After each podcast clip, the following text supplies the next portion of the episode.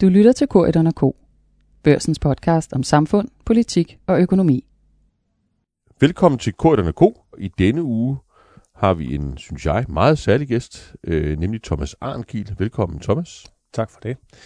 Og når Thomas er en, en særlig gæst, øh, ja, så skyldes det ikke mindst hans baggrund. Thomas har været øh, leder af Forsvarets efterretningstjeneste. Han har været departementchef i Forsvarsministeriet. Og nu er han trådt ind i det private erhvervsliv, blevet partner i det, der hedder Macro, Macro Advisory Partners, er det ikke sådan? Det er rigtigt. Yes. Som rådgiver øh, virksomheder, store virksomheder, globalt, om hvad der egentlig sker i verden øh, politisk. Og det har du en særlig baggrund for at være i stand til. Øh, Thomas er også del af en, en, en sag, som har været omtalt i medierne, altså en, en udredning, som kører i øjeblikket om, om vores øh, relation til, til USA. Det foregår bag lukkede døre, og derfor kan han ikke sige noget om det. Øh, det vil vi heller ikke bede ham om. Øh, det jeg kan sige, det er, at han øh, med stor omhyggelighed har taget overlov for sit job, i stedet for at sige det op, fordi han faktisk ønsker øh, at få kørt undersøgelsen i bund og blive bedømt øh, af dem, der sidder og udreder sagen. Og det er vel, det er vel korrekt nok. Det er fuldstændig korrekt. Ja. Så den lader vi ligge der. Øh, det vi derimod ikke lader ligge, øh, jamen det er det emne, du gav et interview øh, til, til børsen om i, i denne uge, øh, nemlig i virkeligheden en, en fundamental ændring af, af det, skal vi sige, skakbræt, øh, som, som lande og virksomheder spiller på øh, politisk øh, på det globale plan lige i, i øjeblikket. Og hvis vi lige starter med at give dig ordet, efter jeg har, har talt lovligt længe, altså så, så var det vel din hypotese i, i børsen, at noget, noget grundlæggende er ved at ændre sig i forhold til, til det mønster, til de rammer, øh, vi har kendt øh, ved i virkeligheden i, i alle vores voksne år. Øh, sådan et, et par mennesker som dig og mig. Hvad er det, der er ved at ændre sig, Thomas? Ja, det, det, det, det der er ved at ændre sig, det er, at vi, vi, vi er, øh, har bevæget os væk fra en periode, hvor øh, vi så en stadig større grad af samhandel, sameksistens, og det man i virkeligheden kalder globalisering, mm. samhandel øh, på tværs af grænser, på tværs af regioner, øh, til at vi i dag ser en stadig stigende rivalisering mellem øh, verdens stormagter, og det vil sige især USA og Kina. Mm. Og alle lande, alle regioner kommer til og er allerede ved at forholde sig til øh, den nye situation, og hvordan de skal placere sig i det. Mm. Og det har fundamental betydning selvfølgelig for storpolitikken i verden, men det har også fundamental betydning for virksomhedernes muligheder for at agere i den nye verden. Det er altså ikke længere markederne, der sætter øh, rammevilkårene som det primære. Det er i stadig stigende grad politik, mm. øh, der stiller øh, krav og sætter rammer for, hvordan virksomhederne kan agere i den her verden. Ja.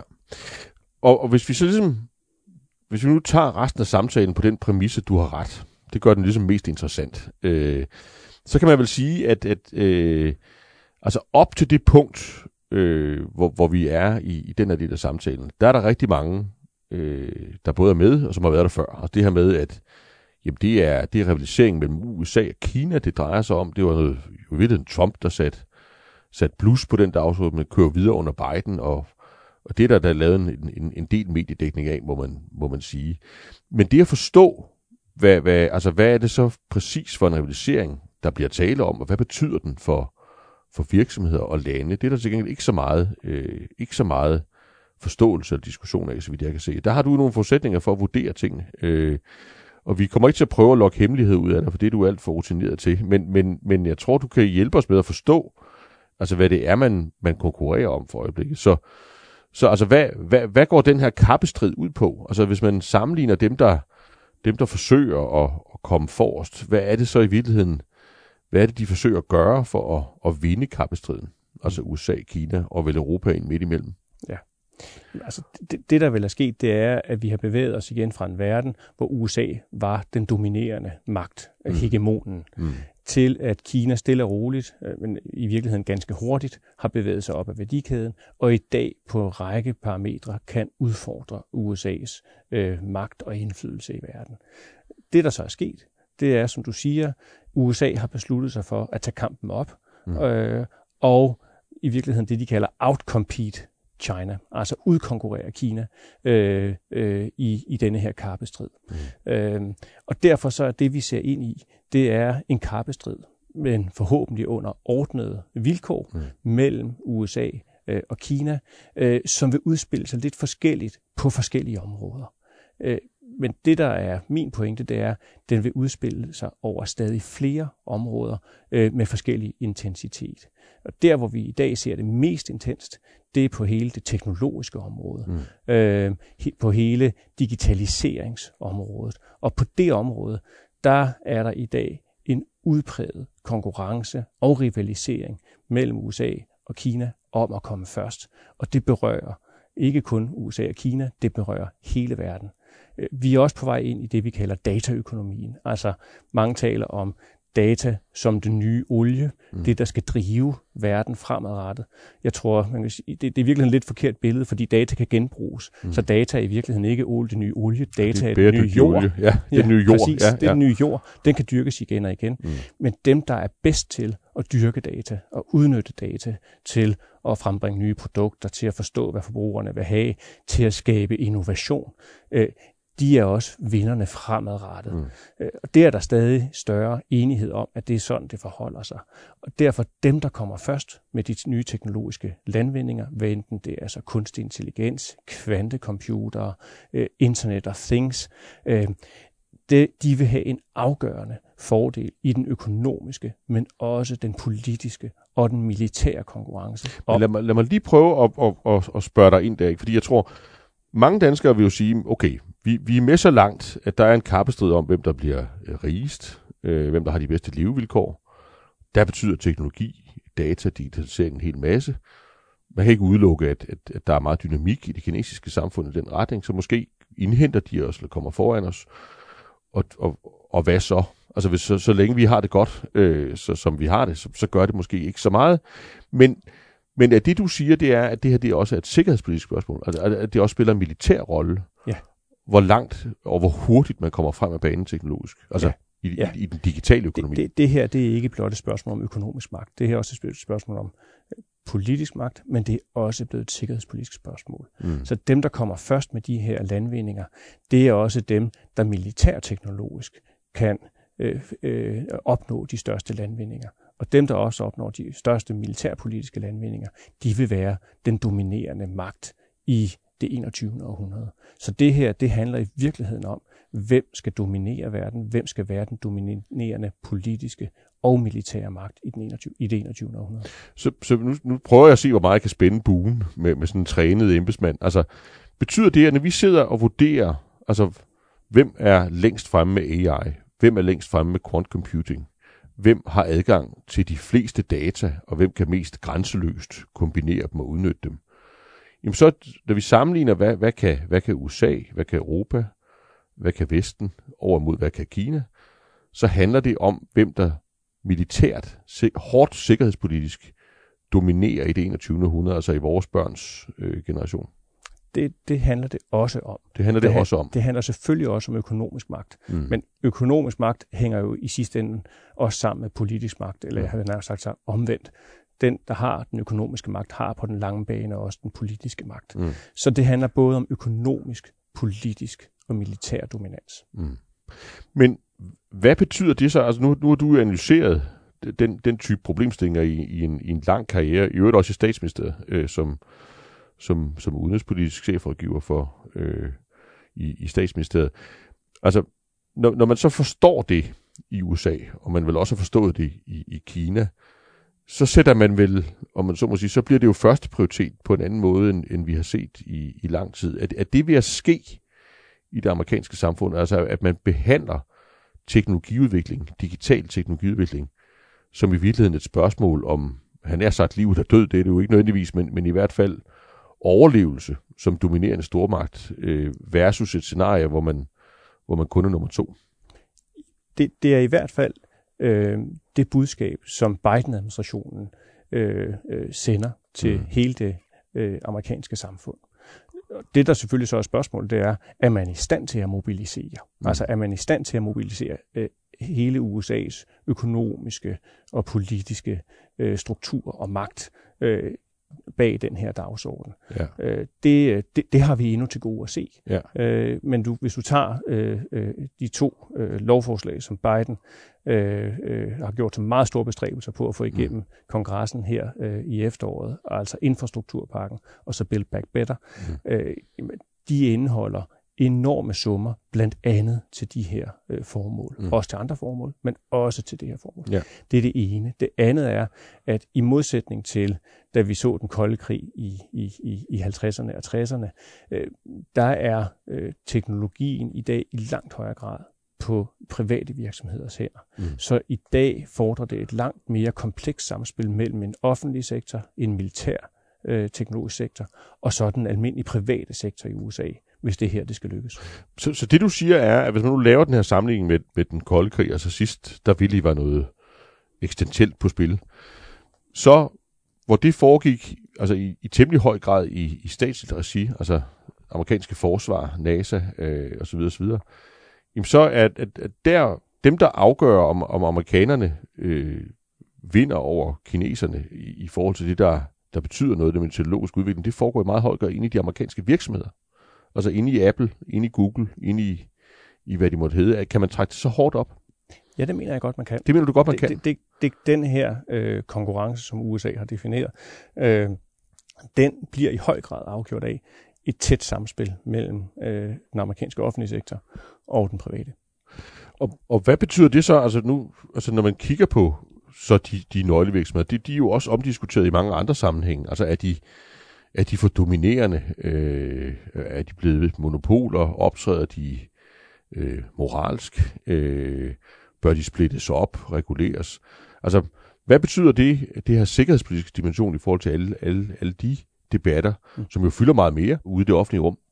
Ja, og, og, og du, du, du, du peger jo selv på det. Ja. Øhm, altså, i, i, i den offentlige debat i, i, i Europa, øh, men også sådan set i USA, øh, der er fokus på, øh, at, at de her store virksomheder er blevet monopoler, ja. der i virkeligheden udnytter de monopoler dels til at få mere magt, øh, men sådan set også øh, til at øh, øh, øh, misbruge i virkeligheden vores allesammens øh, data. Mm, ja. øh, og det er, det er en diskussion, som, som, som man kan have mange synspunkter på, ja. men det her, det tilføjer en ny dimension, som også gør, at det er lidt mere komplekst øh, set med amerikanske øjne, øh, det der for eksempel sker nu i Europa med regulering af øh, de digitale markeder, mm. øh, som i vidt omfang er selvfølgelig en regulering af de amerikanske tech-giganter.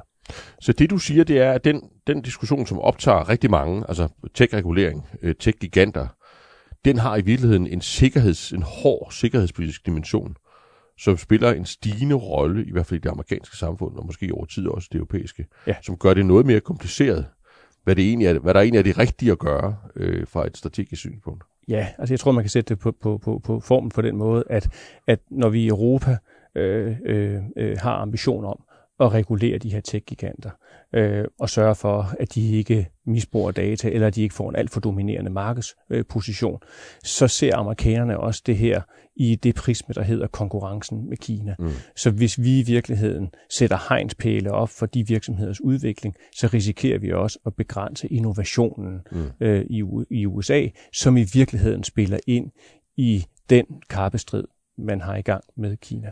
Må, må jeg spørge, det, den der logik, altså at, at virksomheders innovationsevne teknologisk, og måske særligt digitalt, faktisk i, i sidste instans hænger sammen med vores allesammens sikkerhed. Kan den logik også føres ned på danske virksomheder? Altså er det også sådan, at, at, at, at der findes danske virksomheder, som i virkeligheden, måske uden helt selv at vide det, er et led i sådan en sikkerhedspolitisk kalkyle, eller bør være et led i en sikkerhedspolitisk kalkyle, i forhold til, om de får lov at, at løbe stærkt nok? Jamen, jeg, jeg tror, jeg tror altså, helt generelt, så er udfordringen i, i Danmark og, og, og i Europa, at, at vi på det teknologiske område ikke har øh, formået at få etableret særlig mange store virksomheder. Mm. Og det gør jo, at håndtering af vores data, øh, sociale medier, de platforme, vi kommunikerer på, jamen, de ligger nu engang primært i USA. Hvis Mm. de ikke ligger i USA, så ligger de i virkeligheden i Kina. De så har altså ikke indtil videre så stor markedsandele i, i Europa eller i Danmark, at det betyder noget. Mm. Øh, men, men det er da klart, at der, der er Europa bagud. Mm. Øh, og det er en udfordring. Ja. Øh, det, det, det, fordi hvis, hvis, hvis, hvis, hvis, hvis min tese er rigtig, øh, at den teknologiske udvikling i virkeligheden øh, betyder mere end nogensinde i forhold til øh, økonomisk og politisk indflydelse i verden, øh, så er det et problem for, for Europa, at vi er, er bagud øh, på de områder. Så hvis det er min rolle at sætte tingene på spidsen, så kan man sige, altså da, da jeg var, da jeg var teenager eller en, en, en lille dreng, der, der diskuterede man udstationering af amerikanske mellemdistanceraketter i, i Europa i forhold til, om vi kunne være sikre eller ej. Ikke? Og, og, og nu burde vi i virkeligheden diskutere, om, om vi er i stand til at udvikle stærke, store virksomheder, som driver teknologiudvikling øh, og digital udvikling tilstrækkeligt hurtigt i forhold til vores egen sikkerhed. Det, så, sådan kan man godt sætte Så det kan man godt sætte det op. Og så skal man selvfølgelig lige huske på, at vi er jo stadigvæk i en alliance med USA. Mm. Øh, det er en alliance, som har varet rigtig mange år, og som der er øh, øh, bred enighed om, og skal forhåbentlig vare i, i mange år endnu. Mm. Øhm, og, og, og derfor så er situationen selvfølgelig mere kompleks, men ultimativt så handler øh, øh, ens evne til selvbestemmelse jo om, hvorvidt man har en økonomisk og en politisk formåen. Mm. Øh, og der spiller øh, de her virksomheder altså en betydelig rolle. Ja. Det er ikke det samme øh, som at man skal understøtte dem med alt muligt herunder med statsstøtte og andet. Øh, det er ikke det, jeg siger. Jeg siger bare, at der er en, en væsentlig diskussion om, hvordan øh, øh, øh, sikrer vi, at Europa også har øh, en industriel base på det teknologiske område, øh, som øh, øh, vil altså have, efter, efter min mening, enorm betydning for Europas fremtidige placering. Ja. Hvis vi lige sådan kigger på, hvordan, hvordan ser det så ud øh, sådan efter første halvleg, altså hvor, hvor, hvor er i grove træk, øh, hvad, hvad står der på lystavlen imellem USA, Kina, Europa ind midt imellem? Altså, hvem er forrest pt, og hvad er prognosen, hvis du sådan kigger to, tre, fire år frem med, med det, vi ved i dag? Jamen, altså, jeg vil sige det på den måde, at, at, at Kina øh, har bevæget sig utrolig hurtigt op ad værdikæden, øh, Mm. også på, på, på, på det teknologiske område, og er i dag øh, på lige fod med, og på enkelte områder, muligvis også ved at få overtaget øh, i forhold til, øh, til USA. Jeg vil så sige, at USA har stadig en langt bredere teknologisk base Mm. end, end, end, end Kina. Øh, så hvis USA formår at fald, holde fast i det, så er man ganske godt placeret. Mm. Europa er, er som sagt udfordret og, og bagud på det her område. Mm. Øh, jeg tror, man kan sige det på den måde, at vi har tabt øh, kampen om forbrugerdata, altså dine og mine data. Mm. Mm. Øh, det er i høj grad de amerikanske tech-giganter, og, og, og, og for så vidt angår Kina, øh, de kinesiske tech-giganter, der har vundet det. Så er der et spørgsmål om, hvad med industridata? Altså virksomhedernes data. Ja. Øh, For, formår vi øh, i Europa at sætte dem øh, på spil og sørge for at få stillet dem til rådighed for innovation i Europa. Det, det, det arbejdes der med fra europæisk side ganske intenst. Øh, øh, om, om det lykkes, det ved vi ikke. Mm. Øh, jeg tror, min pointe er, og hvis jeg nu sætter det på spidsen, så er det sådan, at, at, at når man spiller en fodboldkamp, så er der to hold, og så er der en dommer. Mm. Europa med regulering har lidt dommerens rolle. Problemet er, at dommeren vinder aldrig kampen. Nej. Øh, Så vi er nødt til også at have nogen, der spiller. Mm. Øh, og det vil sige, at vi skal have etableret og udviklet og styrket en, en, en europæisk industriel base, også Mm. på det teknologiske område. Men lad os blive i den analogi, fordi hvis, hvis, hvis der så er to hold reelt på banen, nemlig USA og, og Kina, øh, så er det jo sådan med, med fodbold, at man kan jo mene, hvad man vil om spillestilen, men, men der er nogle gange noget, der, der nogle gange virker bedre end, end andet. Og det her med, at, at man i det kinesiske samfund, må man antage, har øh, i virkeligheden fuldstændig uhindret adgang til ubegribelige mængder af data, og, og, og, og vel en vilje til at mobilisere dem bag innovation, særligt hvis der er sikkerhedspolitik på spil. Giver det sådan re, altså uanset om man synes, det er sympatisk eller ej, og uanset om vi nogensinde ville kunne, moralsk kunne leve med at gøre noget tilsvarende, giver det så en, en, en bekymrende konkurrencefordel, øh, set med vestlige briller? Øh, ja, det, det mener jeg, det gør. Ja. Øh, altså, man kan sige, man skal være forsigtig med at drage parallellerne og, og trække dem for hårdt op mm. i forhold til den, til den kolde krig. Det kan vi måske vende tilbage til. Men, men altså under den, under den kolde krig med USA og Sovjetunionen, der, der stod to ideologiske systemer ganske mm. hårdt over for hinanden, øh, og to økonomiske systemer ganske hårdt over for hinanden. Og, og, og med, måske med undtagelse af, af, af en kort periode op i 50'erne og 60'erne, måske i starten af 70'erne, så, så, så var der vel ingen tvivl om, at den økonomiske innovationskraft, den kom fra Vesten. Mm. Øh, den kapitalistiske model var på, var, var, var, var på, på, på det økonomiske område meget overlegen mm. øh, i forhold til, til Sovjetunionen. Altså, i, I den fremtidige dataøkonomi, hvor data kommer til at spille en så altafgørende rolle, der er det klart, at adgang til, uhindret adgang til store mængder af data, er en konkurrenceparameter mm. øh, og en betydelig øh, konkurrenceparameter. man har simpelthen mere jord. Man har simpelthen mere jord øh, mm. at høste ja. øh, øh, i. Og en bredere adgang til kunstgødning. Det må man også sige. Mm. Så, så, så øh, også af den grund øh, øh, tror jeg virkelig, det er vigtigt, hvad, hvad, hvad øh, Europa har gang i nu, i forhold til at prøve at stille flere data til rådighed.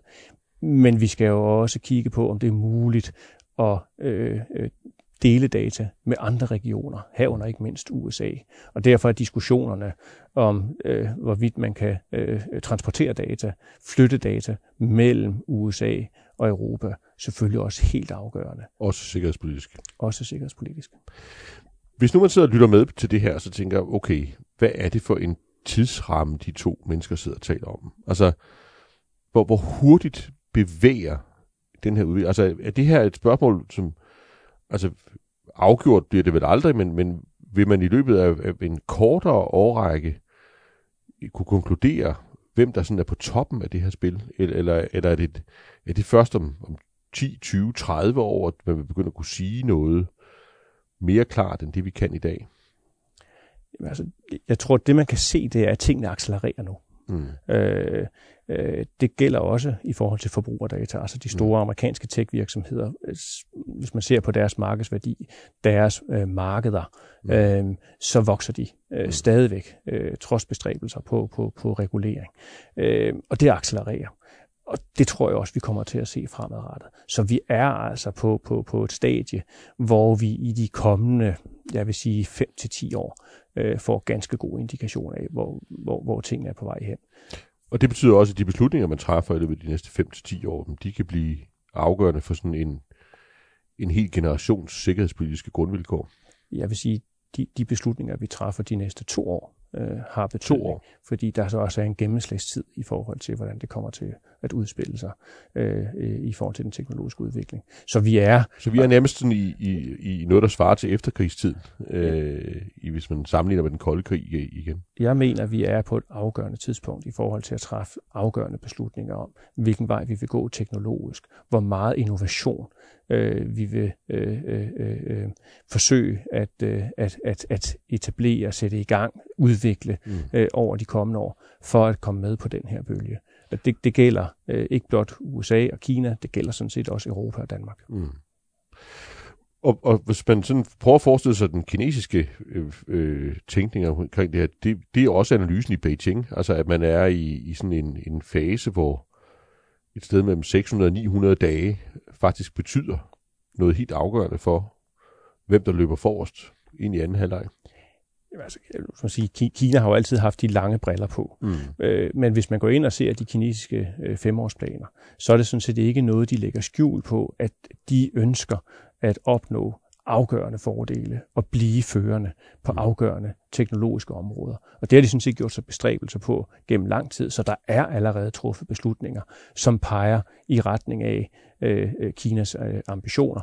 Og de ambitioner vil fortsætte i de kommende år. Mm. Så, så Kina om man så må sige, har set det her øh, for, for flere år siden og, og, og arbejder målrettet øh, i den retning. Ja. Hvis vi så slutter ved, ved, ved de danske virksomheder, altså hvor jeg gætter på, at du rådgiver nogle af dem, og vi, vi jo i hvert fald skriver en avis til mange af dem, øhm, så er der jo mange af dem, øh, hvis de lytter med her, det vil sige, jamen, vi har sådan set øh, vores strategi, der er, det, der er det et meget stort kinesisk element i dem. Øh, det kinesiske marked er enormt, øh, og det er ligesom at engagere sig dybt der, jamen det, det, det spiller en eksistentiel betydning for, eller rolle for os. Øhm, og samtidig, jamen, så er der vel nogle politikere, som hiver i den modsatte retning. Altså hvor, hvor, hvor alvorlig en situation er det, øh, hvis du sådan ser bredt på det, nu skal jeg tror ikke, vi skal gå det igennem virksomhed for virksomhed, men, men oplever du sådan et, et, et, et, et mismatch, eller et, et vadested øh, der, hvor, altså hvor corporate strategier går i en retning, og hvor de politiske strategier går i en anden retning, og, og vel at mærke i en anden retning af dybe sikkerhedspolitiske årsager? Ja, man kan i hvert fald se det på den måde, at over de, de sidste mange år, øh, 20-30 år, der har danske virksomheder øh, og europæiske virksomheder, amerikanske virksomheder, øh, de har fået etableret sig i Kina, øh, og øh, er også vokset, øh, mange af dem så, har vokset sig stærke i Kina. Og Kina er i dag et afgørende marked for mange danske virksomheder. Mm. Og det er også en, en af de fundamentale forskelle i forhold til, til den kolde krig, at vi i dag er langt mere øh, øh, forbundne, mm. øh, både hvad angår forsyningskæder, men også hvad angår markeder, og altså derved også betydningen for, for, for dansk eksport. Øh, så, så det, det som, som, som vi i Macro Advisory Partners øh, forsøger at hjælpe virksomhederne med, det er at navigere i det mm. her spændingsfelt, ja. øh, hvor politik øh, kommer til at betyde stadig mere, hvor øh, sikkerhedspolitiske øh, øh overvejelser kommer til at betyde stadig mere for virksomhedernes hverdag. Øh, det er ikke sådan, at, at, at, at der er øh, en øh, gylden regel, som, som så kan øh, applikeres ned på alle danske virksomheder. Det afhænger meget af, hvilket område, hvilket segment man befinder sig i, øh, hvad det er for nogle rammevilkår, man vil have for at operere på, på, på det kinesiske øh, og, og for den sags skyld på det amerikanske marked. Men konkurrencen mellem USA og Kina vil stille stadig flere rammebetingelser op og vil påvirke virksomhedernes muligheder for at være på det kinesiske marked, vilkårene under hvilke de kan være på det kinesiske marked. Måske til dels på det amerikanske, men det er i virkeligheden nok mere fokuseret på det, på det kinesiske mm. marked. Og det har enorm betydning. Hvis man ser på, på Europas varesamhandel med, med, med, med Kina, så var det sidste år større end Europas varesamhandel med USA. Mm. Øh, på serviceydelser er det stadigvæk et lidt andet billede. Mm. Øh, men det viser noget om, øh, at, at, at vi er altså meget tættere forbundne øh, i dag, end, end, end, end vi var under den kolde krig. Så det er et helt, et helt andet og mere komplekst billede, der tegner sig i dag. Mm. Og, og, og det jeg siger er ikke, at man skal øh, øh, øh bevæge sig væk fra det kinesiske marked. Det jeg siger, det er, at man skal være opmærksom på, hvad det er for nogle rammevilkår, hvad er det for en udvikling, der sker, og hvordan man navigerer i den her nye virkelighed. Mm. Og der er min pointe, vi kommer til at se mere af det her i ja. de kommende år, og derfor så øh, er der også brug for at være opmærksom på det, når man som virksomhed lægger sin forretningsstrategi. Men kan man stramme den så langt, at, at, at, at steady state ikke er en option. Altså at de, at de, at de vilkår, vi, vi kender i dag, og som også vil have været planlægningsgrundlaget for, for rigtig mange investeringer, og at det, dem, dem, dem skal vi ikke ansætte, det får vi ikke tilbage, eller det kommer vi ikke til at bevare. Det bliver, det bliver sådan en ny og strammet virkelighed, man skal operere i.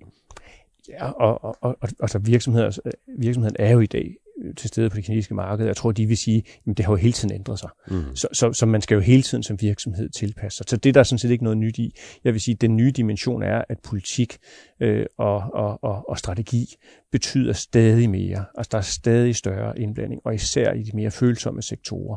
Mm. Øh, og der, der skal virksomhederne øh, virkelig forstå, hvad det er, der sker, hvad der risikerer at ramme dem, og hvordan de kan navigere i det her.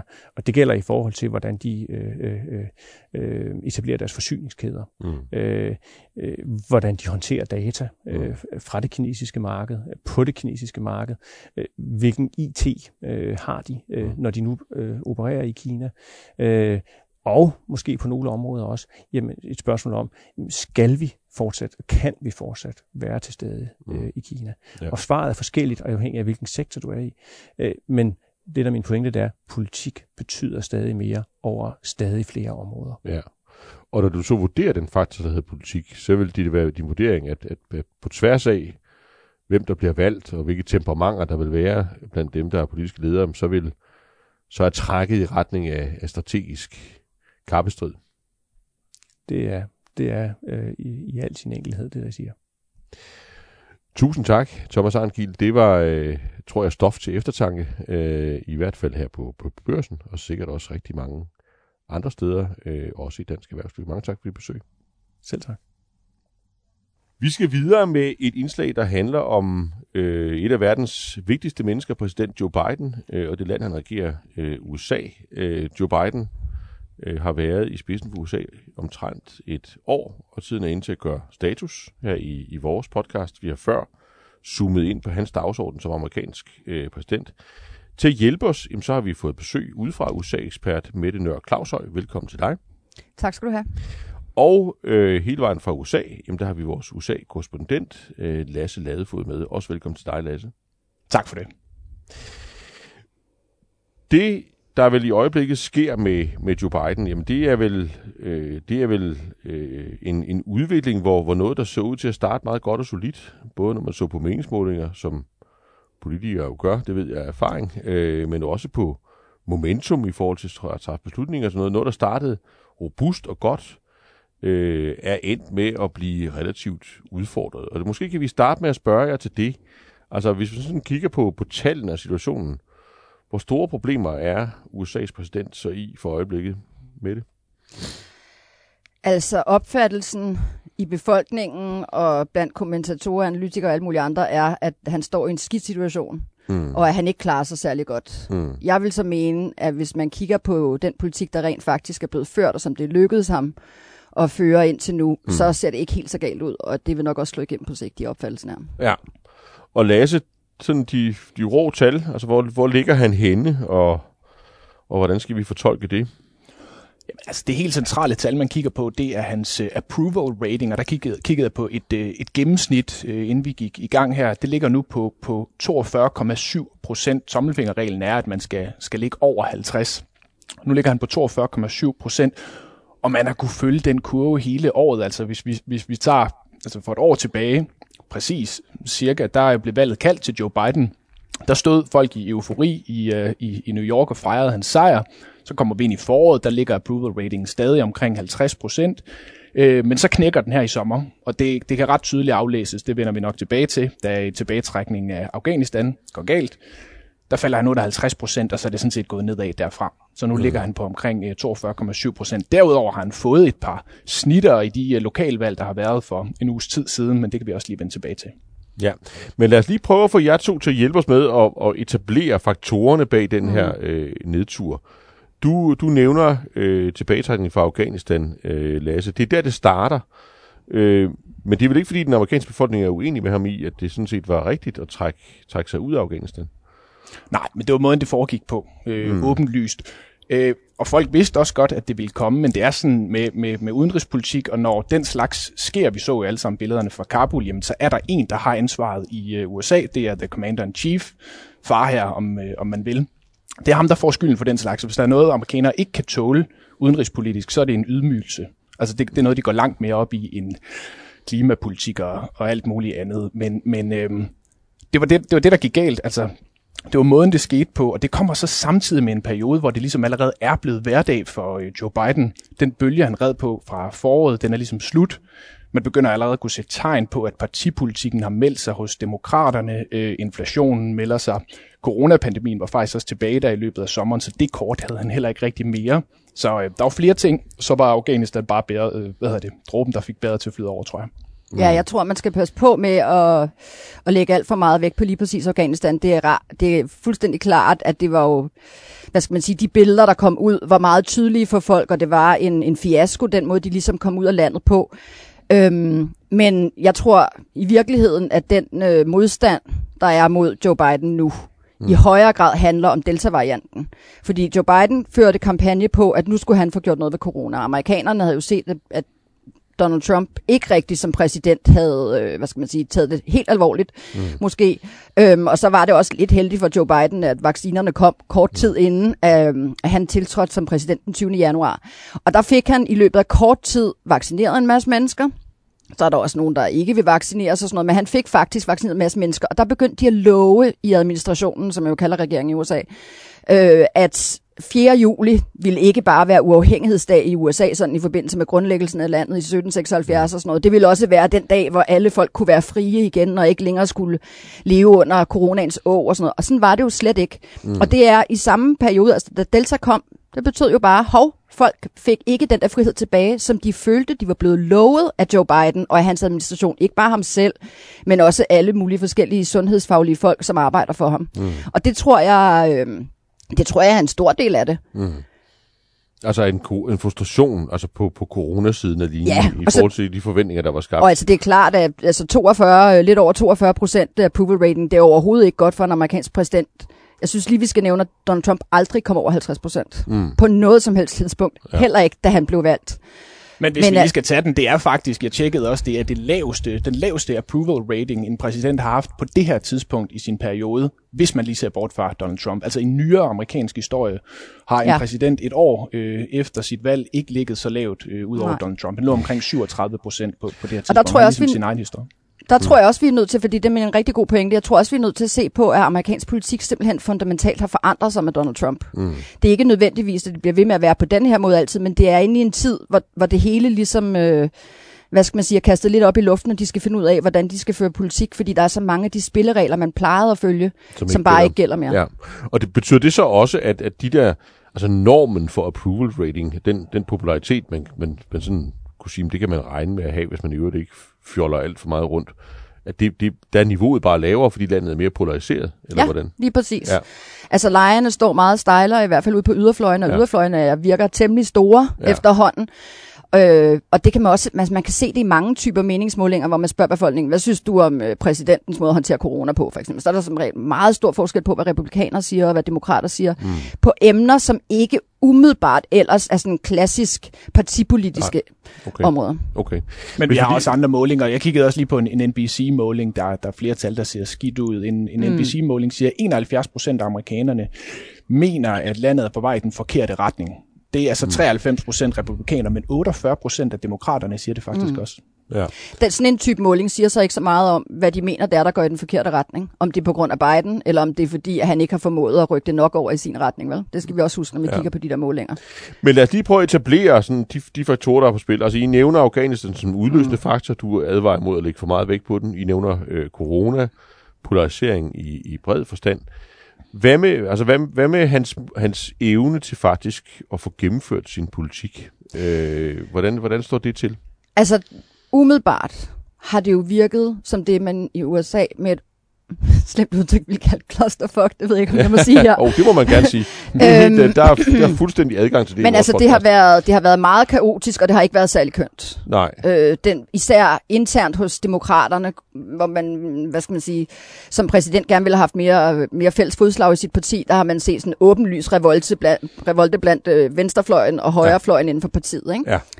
Ja. Øhm, og der har været utrolig meget snak om store, store, store planer, som så lige pludselig ikke blev så store alligevel. Og derfor ja. kommer de til at virke, fordi alt er relativt, og i øh, politik, der er perception realitet for mange mennesker. Jamen, så kommer det til at virke som et tab. Altså tabersager, som om, som om de ikke er gået godt nok, fordi at de ikke har fået alt det igennem, de havde talt om.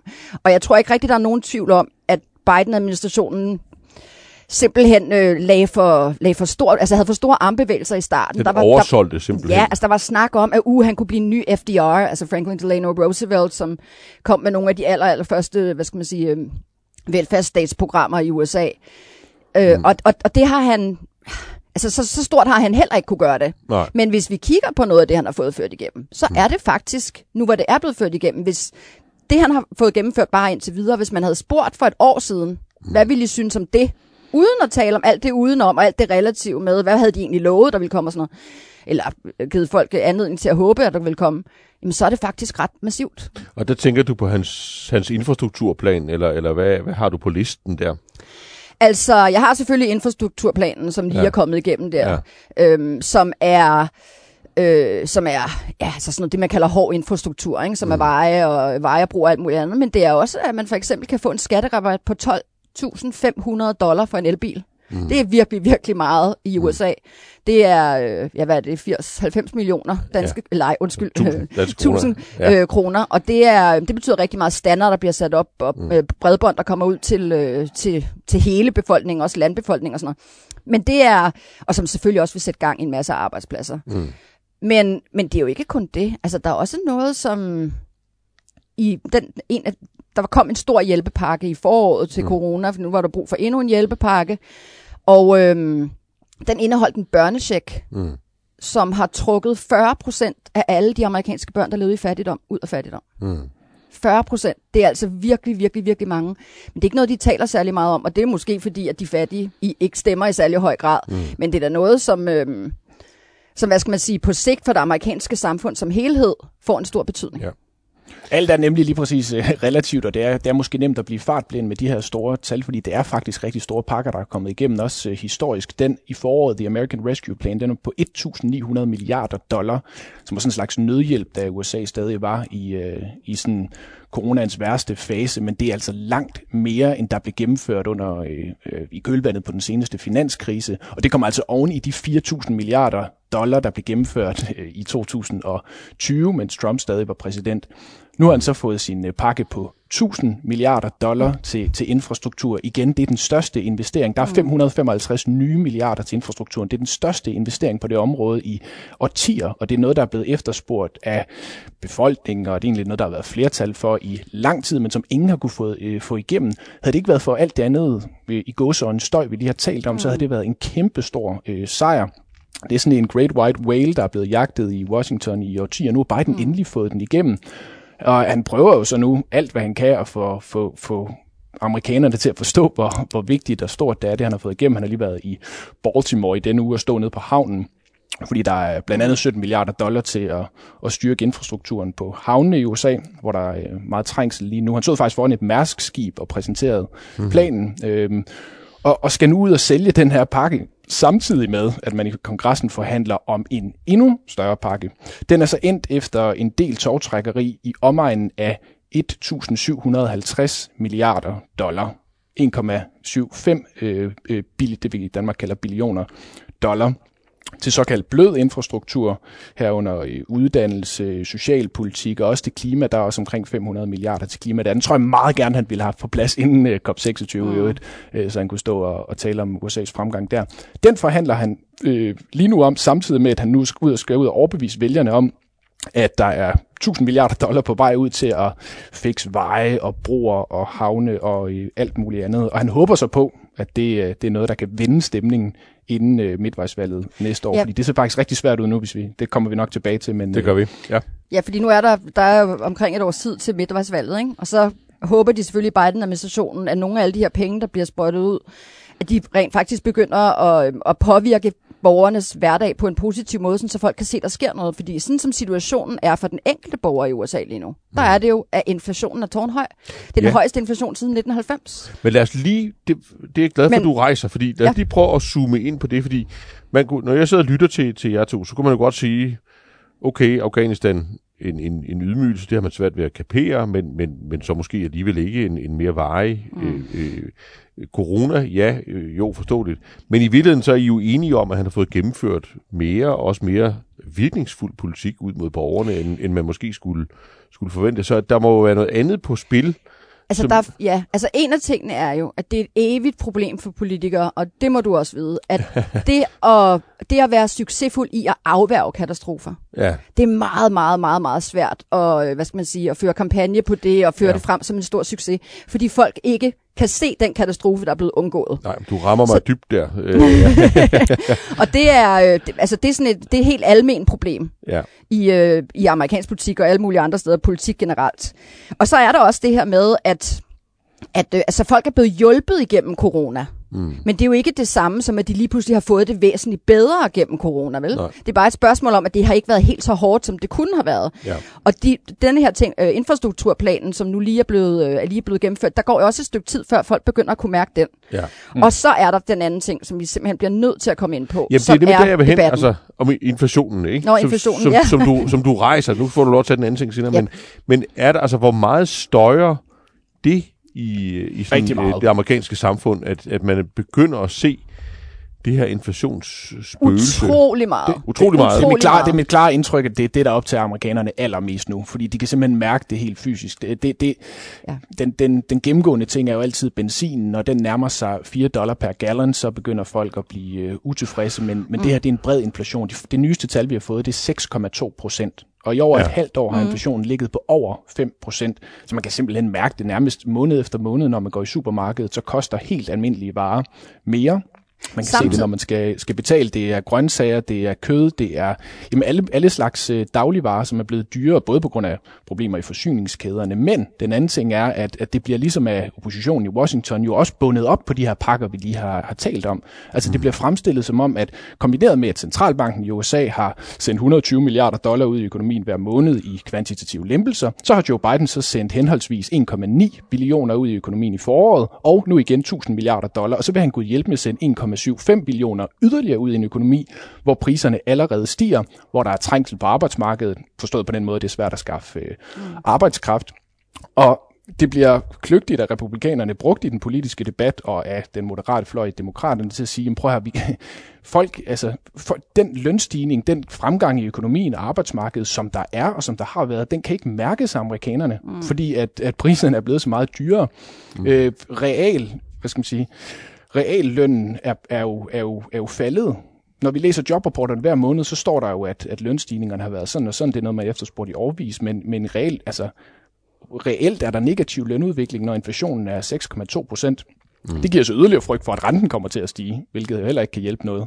Så, mm. så, så, så inflationen er blevet et, det, det hedeste tema. Det er også noget, når man spørger i, øh, i meningsmålingerne, så er det noget, det, øh, de går mest op i. Så det er det problem, han skal adressere på en eller anden måde. Og det er et meget, meget svært argument lige nu for Joe Biden at, at komme og sige, at man, man skal bruge yderligere 1.750 milliarder dollar i en økonomi, som allerede er veritabelt overophedet.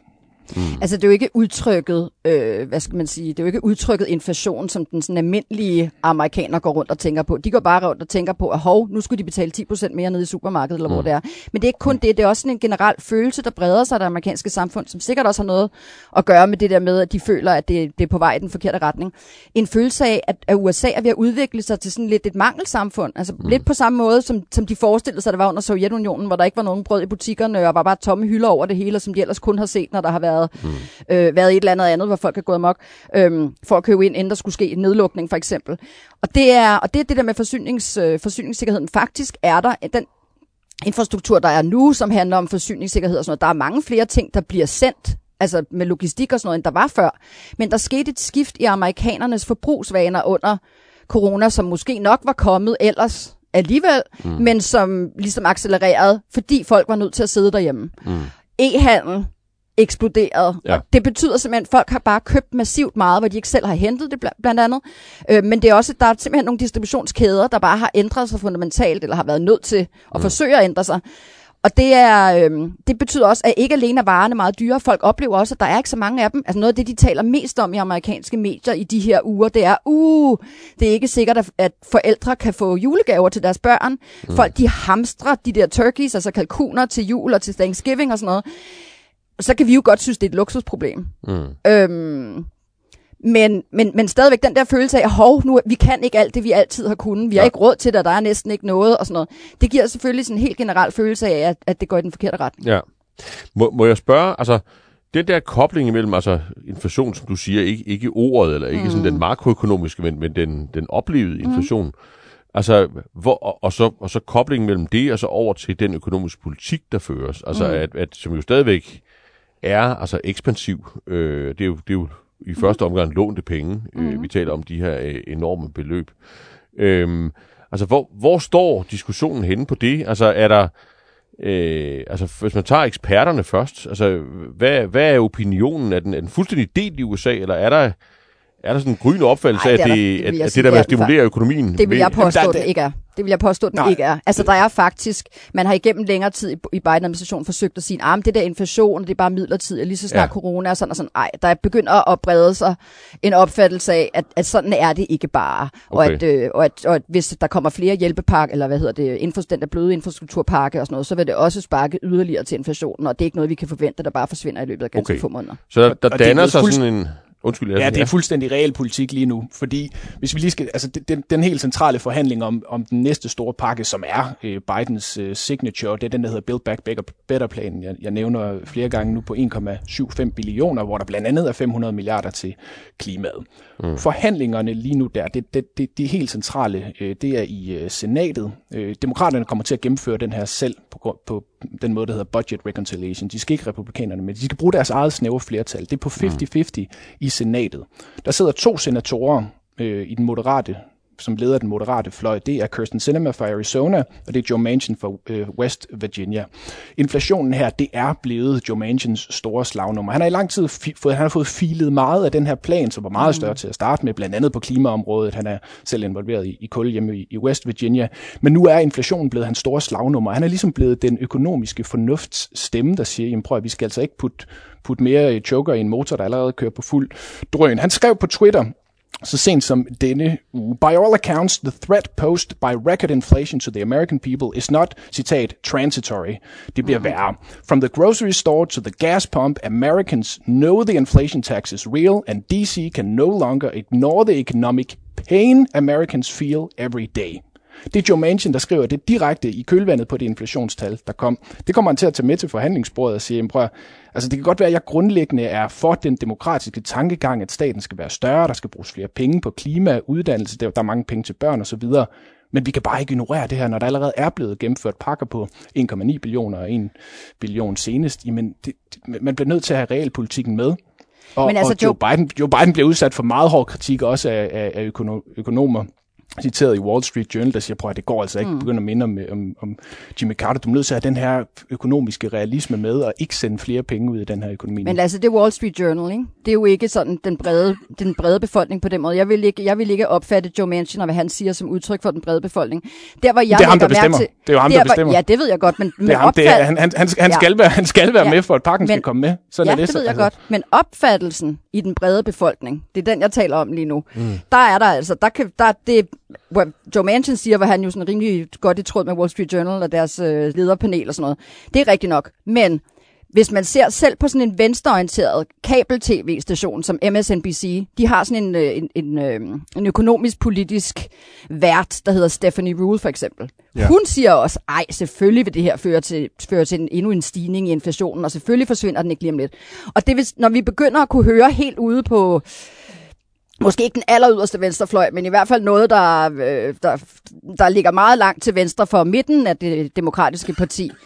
Når vi hører deres medier, deres store medier, folk hos dem begynder at tale om, at inflation er seriøst, og det er alvorligt, og det er ikke noget, der bare lige vil gå over, så ved man også, at det er, den bred, altså, at det bliver en, det er en bred opfattelse. Så, så koblingen, altså I, det I siger, det er, at der er en, ikke en ekspertkonsensus, men en, en, en dominerende opinion mm. blandt eksperterne, og også en kobling ud i befolkningen, der, der, der et eller andet sted ser en forbindelse mellem den inflation, de synes er et problem, og den økonomiske politik, Biden forsøger at få igennem. Sådan gør, det gør de altid. Altså, det, de fleste mennesker forstår jo ikke det der med inflation og right. altså sådan noget. Med arbejdsløshedstal forstår de måske godt, men en, altså, hvordan det hele hænger sammen med overophedning, altså hvad er det? Og mm. Det kan være svært for, for rigtig mange mennesker at følge med i.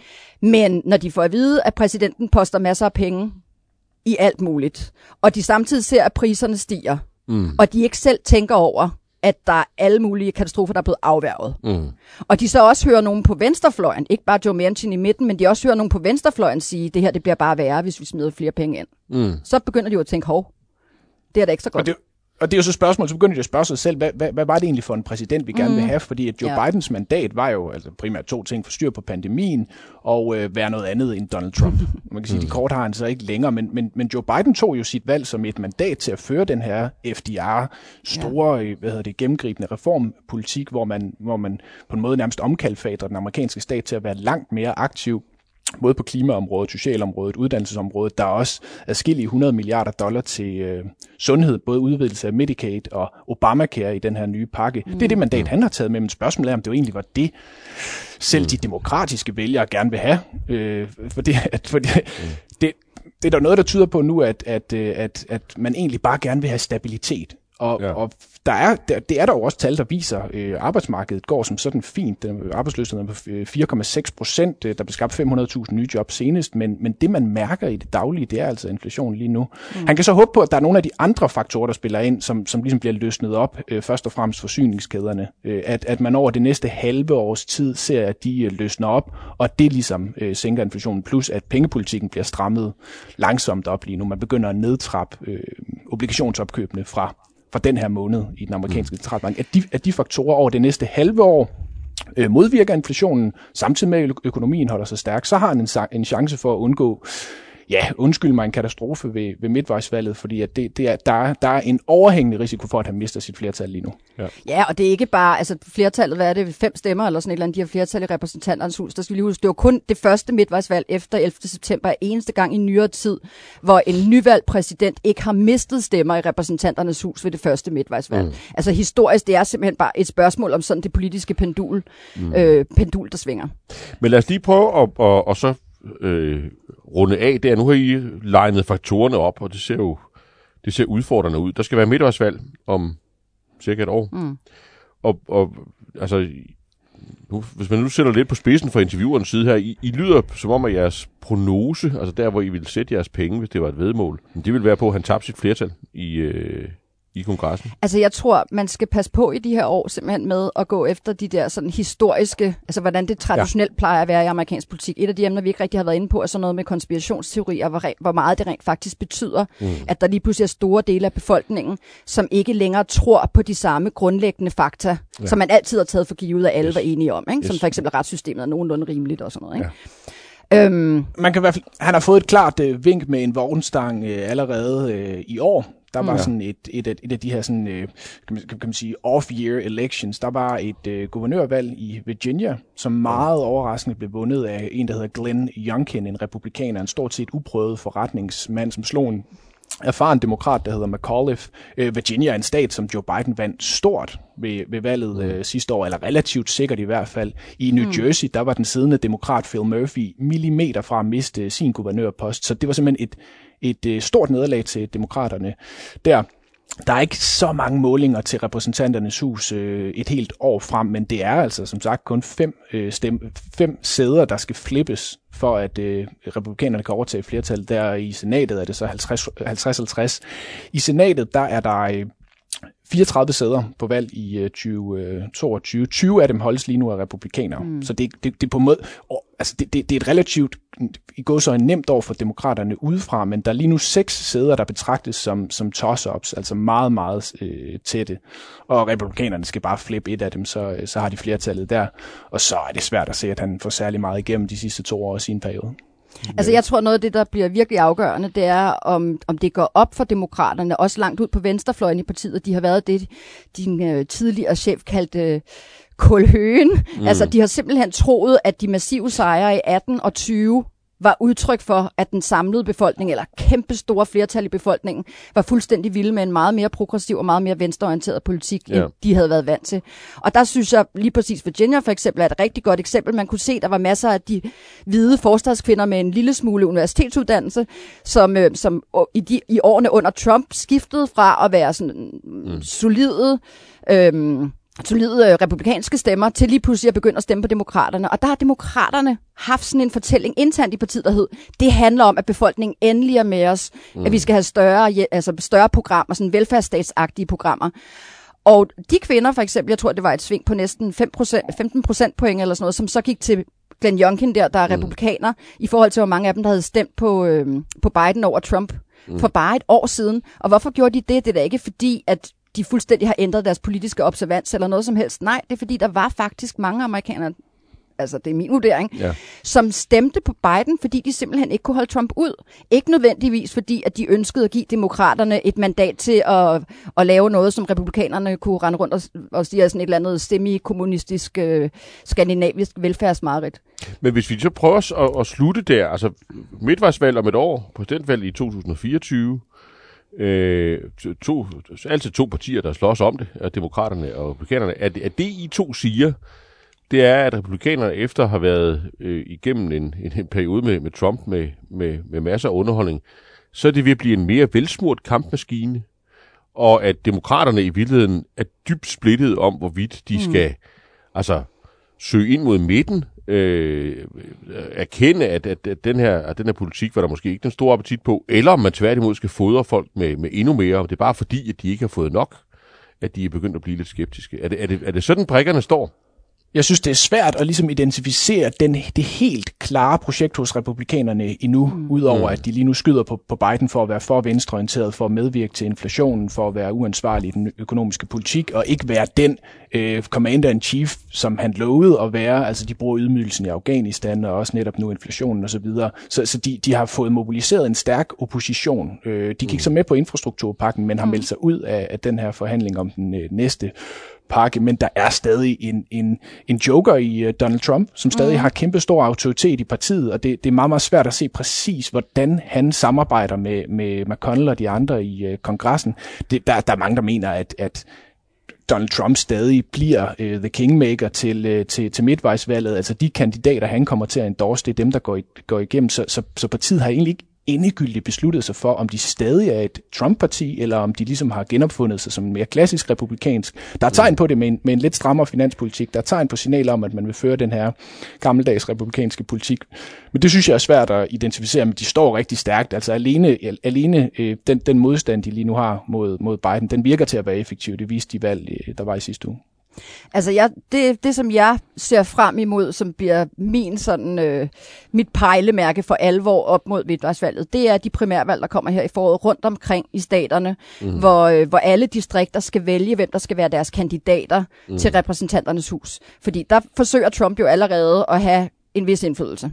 Mm. Og, øh, og hvis det lykkedes ham, og det bliver sådan nogle, hvad skal vi kalde dem, halvrabiate, hvis ikke helt rabiate, Trump-typer, der er fulde af fake news, altså fake news øh, påstande og, øh, og konspirationsteorier, og, og, og konspirationsteorier ja. ikke mindst, der render rundt og siger, at det virkelig er Trump, der er præsident, og det er, skulle, er, skulle, har han været hele tiden og alt sådan noget. Hvis det er så nogen, der i overvejende grad bliver valgt som kandidater hos republikanerne, så kan de sagtens tabe. Mm. Fordi det tror jeg ikke, vælgerne har lyst til at vende tilbage til. Men hvis de, hvis de øh, lærer lidt af det, der skete i Virginia, mm. hvor Glenn Youngkin, som var republikaner, der nægtede for eksempel, og øhm, han nægtede at føre valgkamp sammen med Trump. Mm. Han lagde afstand til ham, og han talte heller ikke. Han brugte ikke den der tossede Trump-retorik. Mm.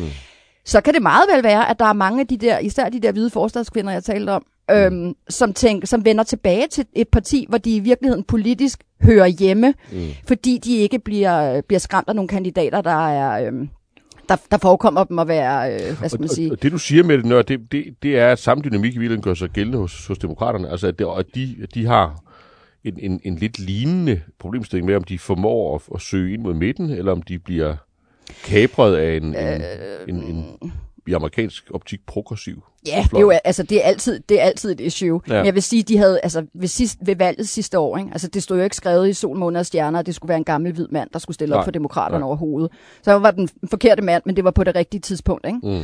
Så derfor så er det, altså, hvis, hvis valget mellem Trump eller en, en, som det lykkedes de demokratiske modstandere at, øh, at sætte i fuldstændig bås med Trump, mm. og så en demokrat. Så er der givetvis også mange, der ellers lænder republikansk, der vil stemme på mm. demokraten. Men jeg, vi bliver nødt til at vente til efter primærvalgene, gør jeg i hvert fald, før jeg, før jeg vil kunne ture øh, ligesom at vurdere lidt, hvad der sker til efteråret. Og så synes jeg igen, jeg synes simpelthen, vi skal huske, at, at, at de fleste spilleregler er faktisk sat ud af kraft. Mm øh, når, på grund af Donald Trump. Så hvor, han, hvor stor hans indflydelse bliver, det ser vi i, i primærvalgene. Og hvis han ikke får den store indflydelse i primærvalgene, så bliver det godt nok svært for demokraterne at klare sig godt til efteråret. Fordi så Men er det synes, de har... såkaldt klassiske republikanske, øh, relativt rimelige kandidater, som der bliver stillet op. Mm. Men de har en chance, demokraterne. Det skal også lige siges midt i al den her dårligdom, og lige nu er der ligesom meget, der går imod Joe Biden. De, de, de har en chance, og, og det kort, mm. der er, det er økonomien. Det er økonomien. Altså hvis, hvis, hvis økonomien er stærk om et år, og der er styr på inflationen, så har demokraterne en fin chance for et, øh, et godt valg og for at bygge en platform frem mod øh, 2024. Nu ved vi så ikke, hvem der kommer til at stille op der helt præcist, men, men, øh, men der er en rigtig god chance. Og der vil jeg lige for sådan en lille øh, krølle på halen her sige, at det er faktisk ikke nødvendigvis til ulempe for Joe Biden, hvis de taber nogle stemmer næste år.